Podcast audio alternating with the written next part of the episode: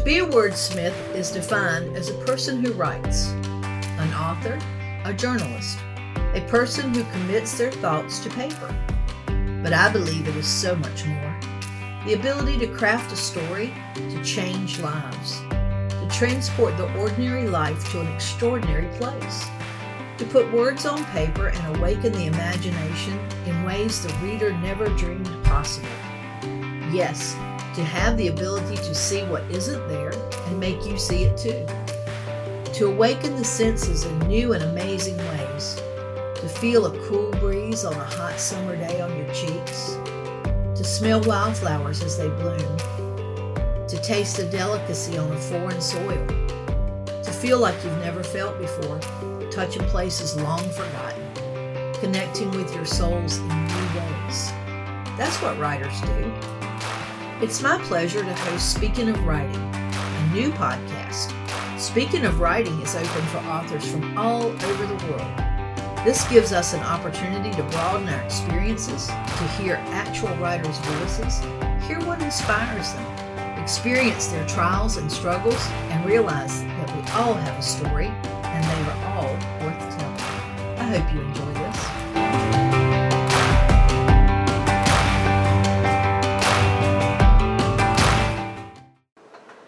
this is Rose Cushing, and I'm the host of Speaking of Writing, and it is a podcast for authors and folks that love to write and read.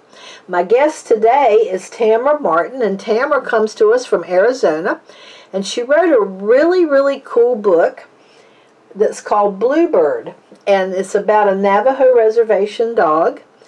And she found a beautiful way to blend something she was really passionate about into a book and a story. So, Tamara, thanks for being on the show today.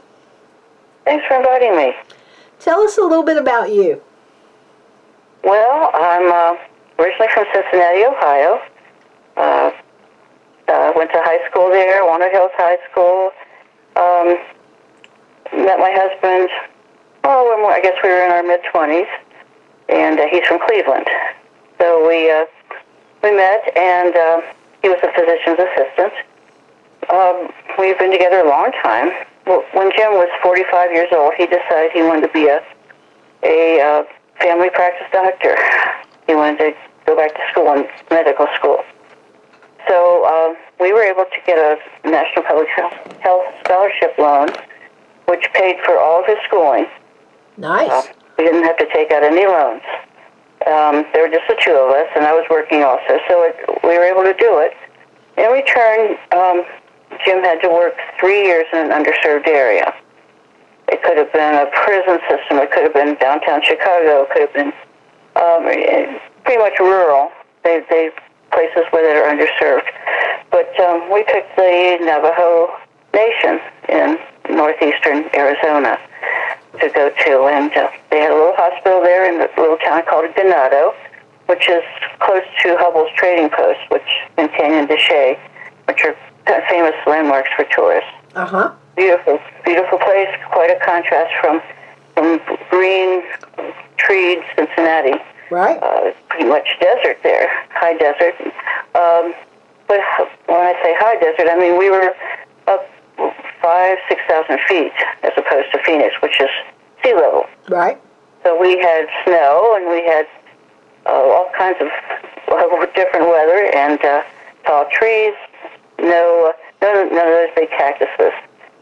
Uh, we uh, it was well, soon after we got there that um, it was very evident that they had a problem with uh, pet overpopulation. Uh, just dogs everywhere. Some of them owned, some of them stray, some of them just born puppies, some pregnant, a lot of pregnant dogs in in the streets and dead and eating each other.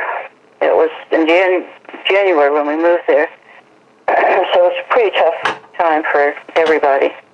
And uh, found a few people uh, that were concerned as well, working there at the hospital and at Hubbell's Trading Post, and uh, met with a vet down in San Benito, which is close to Window Rock.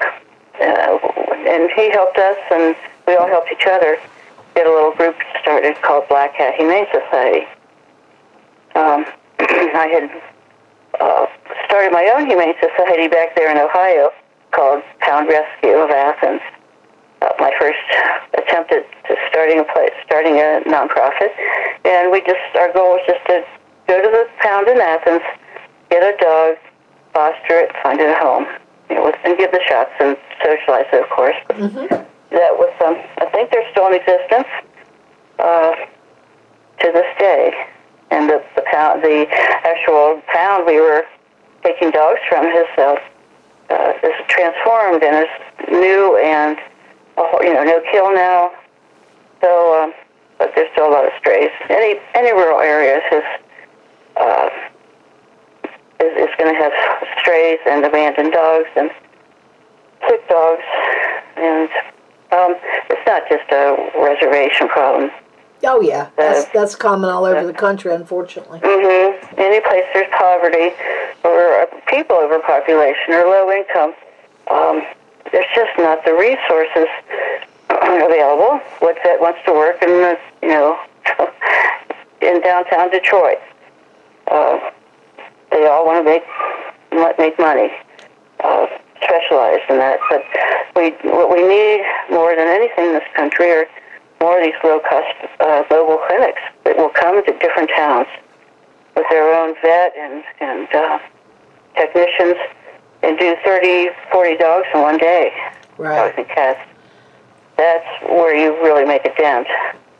Yeah. But, um, but most people, middle-income people, nowadays can't afford a vet. They're, uh, I don't know exactly why it happened. It was, I mean, that's uh, happened after COVID. Well, there's not very many vets available. Um, the here in Yeah. North Carolina, we we have a severe crisis for veterinary help available. Mm-hmm. The vet the veterinarians just aren't staying in practice long term, and Yeah. it's also a high suicide rate in the veterinary world. So I've heard that too. Um, what we need is just like I just like I said about my husband. He he got a scholarship, and in return, he worked in an underserved area. Why can't we do that with vets? Why can't we do that with vet schools? that would Maybe be there is such a program, but uh, it, sure, it doesn't seem to be widely available. right. Right. I don't think um, North Carolina happens to have the one of the top three vet schools in the country, but a lot of Mhm. vets come here and train, and they don't stay here in North Carolina. So it's a huge issue, without a doubt. hmm So speaking about your book, um, tell me why you decided to write this particular book in the way you did. You know, because you made this what a young young young adult book. hmm Oh, well, it was it was the taking the things I saw, and um, I I coined a term. Um, I don't know if I coined it. I call it helpless understanding. You understand why it's going on. You understand how.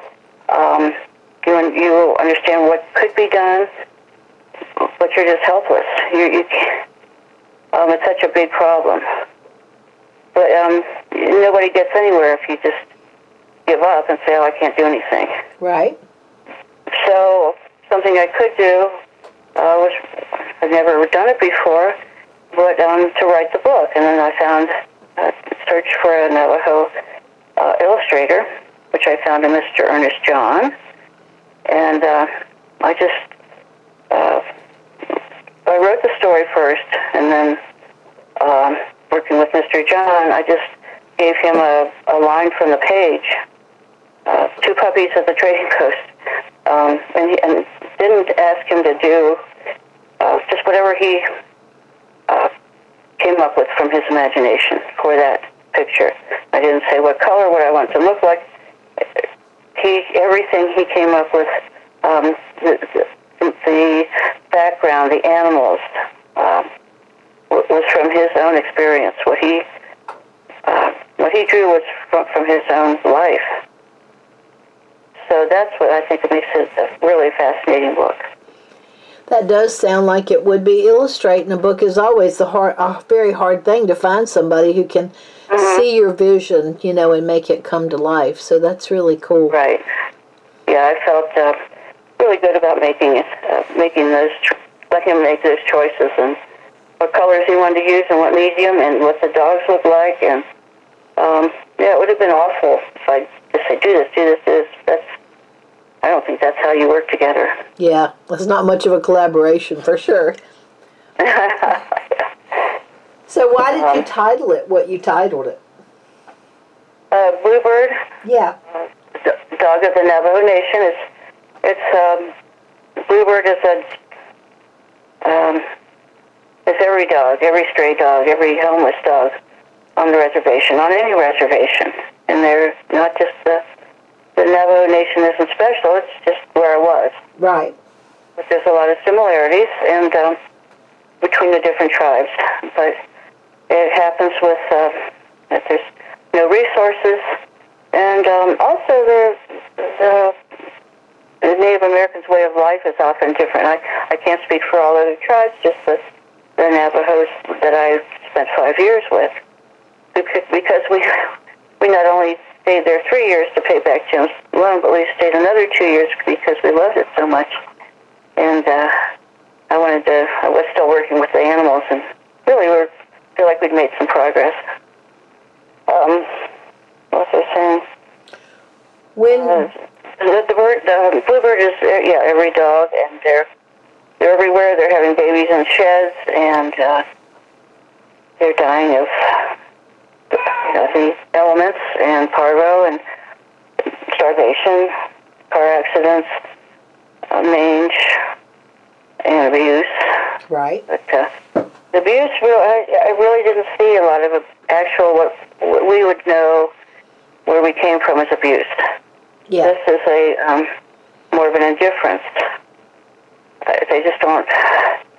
There's just too much, um, and there's a lot of. Um, uh, I won't say a taboo, but uh, tradition says you don't hurt an animal. You don't cause it to suffer Right. in the Navajo tradition. Um, so what a lot of families would do when they just were overwhelmed were uh, to take the dogs down to the uh, Bashas', the grocery store, or uh, up to Canyon de Chelly, where the tourist park, and drop them off. They, I think their feeling was that they um, they have um, done what they could, but now it's the dog's uh, job to find to find another place. It's Right. someone else's uh, obligation to take care of this puppy, or um, and they can just turn around and go away because they've done they've put him someplace where their next part of their lives can happen. Right. Right. It, yeah, I guess it makes sense. It, well, I, I grew up in the in the South in a poor area, and you know, you Mhm. felt like at least the, the animal would have a 50-50 shot of somebody taking it in, Right. versus you know Right. no shot at all. Right. Yes, if we all were um, didn't have any feelings or morals, we just I don't know, we wouldn't care at all. Right. But it shows that people care and want to guide them. Uh, and I, we see this not just again in the reservations, but uh, what our options are there. The shelters are full. hmm Um, you know, the neighbors want a puppy, and uh, It, it's definitely there. definitely a crisis. But let's get back to your book now. Tell me a little bit more. Okay. Um, you know, did you um, self-publish or traditionally publish? Mm. Well, I went with uh, Monday Creek Publishing. Uh, A traditional Gina? publish. yeah, traditional publisher. hmm hmm Yeah, she had uh, one of my friends who was in the back in Ohio. Uh, had a knew about the small publishing company in Buchtel, Ohio, and um, got us together. and Really, really spoke up for me. This friend who is now deceased um, was was my champion, and she talked to Gina. Um, I'm one of those people who loves animals and doesn't like to socialize much with people. I, I don't speak up for myself. I wrote this book, and then I thought, okay, now what? And for years, I thought, now what? Until my friends uh, encouraged me, go ahead, get this done. And when I did, and then it sat a little bit longer until Carol talked to uh, Gina at Monday Creek Pub- Publishing. Uh, so uh, they, I sent my my stuff in, and very crude pieces of paper taped together, and um, sent her all the original drawings from Ernest, and and uh, she agreed to do it. Uh, she's really amazing. It was, yeah, I know, and um, I didn't find out later till that she had a special interest in horses and Right? and uh, that type of thing. I saw you are too. Right? So um, she really would like to uh, me to write another book with, with the same illustrator about horses because that is another big um, issue here in uh, out west on the reservation where uh, if you don't want your horse, you just let it go, Yeah. and um, pretty soon you have herds of horses. Sure. Sure. You go with your herds of dogs, and uh, yeah, wh- where does the yeah, where do you where do you start? Right. Um, they all need to be vaccinated. So when did They- your when did your book come out? Oh, let's see. I have to look at the book. Um, it's been two years ago, I believe. Okay. Not too long ago. And it's on Amazon and Barnes and Noble, Right. under twenty dollars. Yeah, yeah. And are, are you marketing it to schools or homeschool kids or just the Indian kids or how are you going about marketing your project? Well, um, I'm not much of a marketer, as Gina would tell you. I don't do signings or go places. Um, I have uh, gone to different libraries on the reservation and given them my book. I've um, donated, you know, just donated the books to their libraries and hope that they'll sell them, you know, not sell themselves, but uh, people will read them and remark on them Right? That's a, that's about it. Um, I put a blurb on Facebook once in a while around Christmas to. Uh, uh, you might want to think of this as a Christmas gift. Right, Um, right. It, Have- it was more when, when I was when I was finished with it. Um, when Gina had helped me get the book out, and I had this box of of books, um, I felt just felt like okay, I'm done. But as, as you mentioned before when we were talking, um, that's just the beginning of it. Yeah. Yeah, because uh, did I write this book just to be just to sit there on the shelf, or do I want to urge other people to read it? So um, that's why I really appreciate this interview and uh, and the the, the, Creek, the Monday Creek publisher for giving me the opportunity. She really encouraged me, and um, she was like my friend who wasn't there anymore to champion me, but um, Gina really helped and made some good suggestions and uh, I had full control of the editing and uh, until it was until I felt it was right. Sure. So Very, very helpful how long did for it a take, novice. how long did it take Sorry? you to, how long did it take you to write it? Oh, um, probably a couple weeks.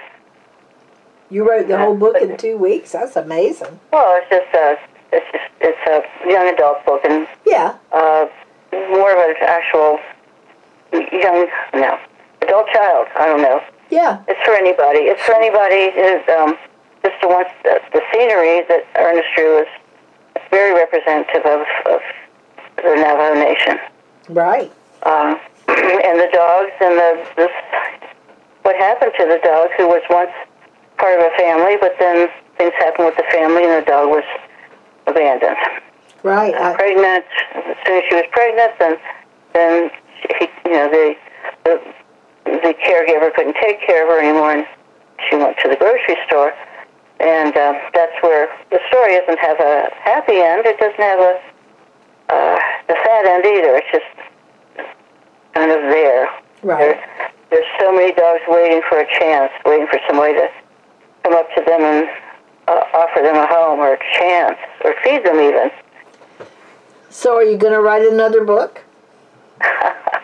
Um, my publisher would like me to write another book about uh, horses this time, uh, and, also have Ernest, uh, Mr. John, uh, illustrate for me. He's uh, he grew up with horses and uh, taming horses, and very much did traditional methods and customs with the horses. Uh, nothing harsh, but, but um, just having them, uh, turning your back to them so they are curious and follow you, that type of thing. Sure.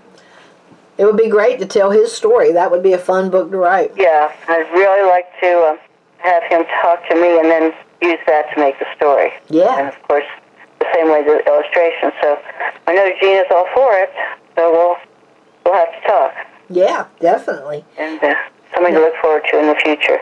Now, what's left on your bucket list as a writer?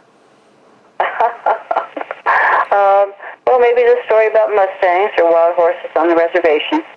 Uh, it's meant to educate, but it's also a, a, a pretty book Mm-hmm.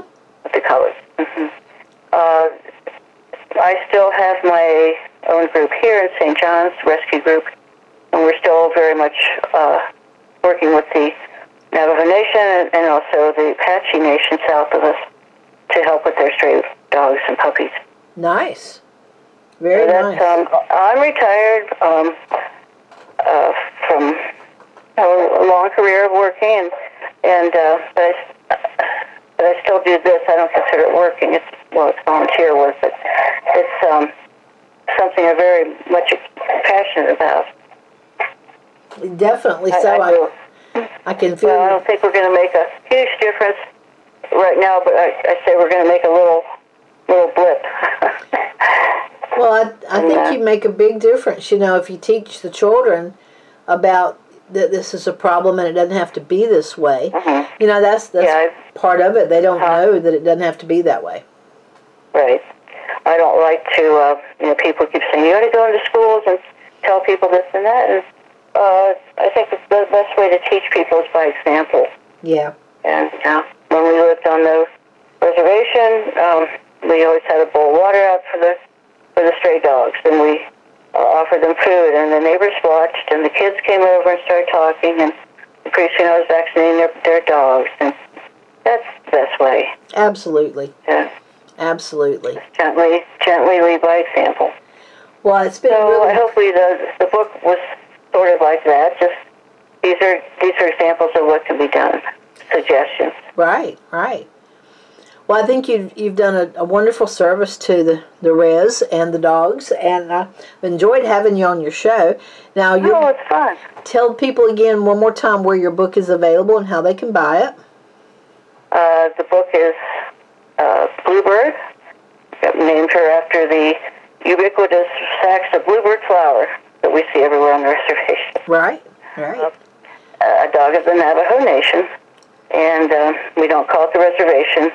We call it the Navajo Nation. Uh huh. and uh, we call these uh, the, the colloquial or, or is it the slang term for these dogs are res dogs. And uh, there's anyway. I'm back to the subject. It's by um, my, myself, Tamara Martin, and illustrated by Ernest John, who is a Navajo uh, illustrator. And it's available at, on Amazon, Barnes and Noble, or or from Monday Creek Publisher. I think she, I think she wants wants me to say that. yeah. So, um, um, and uh, so you can check out check it out online on Amazon, and there'll be a little review of it, and you can read what it's about before you buy it. Be a great gift for somebody, a young adult in your family, for certain, Right. or any dog lover. right. It's another culture. Um, we, you know, we back east. Um, it was it was a really good experience, and I I'm glad I came. I don't want to leave now. I know. I'm I'm glad you shared this story with us because, like you say, it is another culture, and it's not not necessarily bad, not necessarily good. It's different. yes. Yes. All right. Well, thank you so much for being on the show today, and as always, Okay, every, Rose. as always, everybody out there listening, you know, thank you for listening as well, and I hope you've enjoyed getting to know Tamara. And uh, order that Bluebird book. I don't think you'll be disappointed in it. No, I hope not. I hope you enjoyed today's episode. Everybody has a story. Just let your mind drift away and find yours. I know it's out there. What are you waiting for?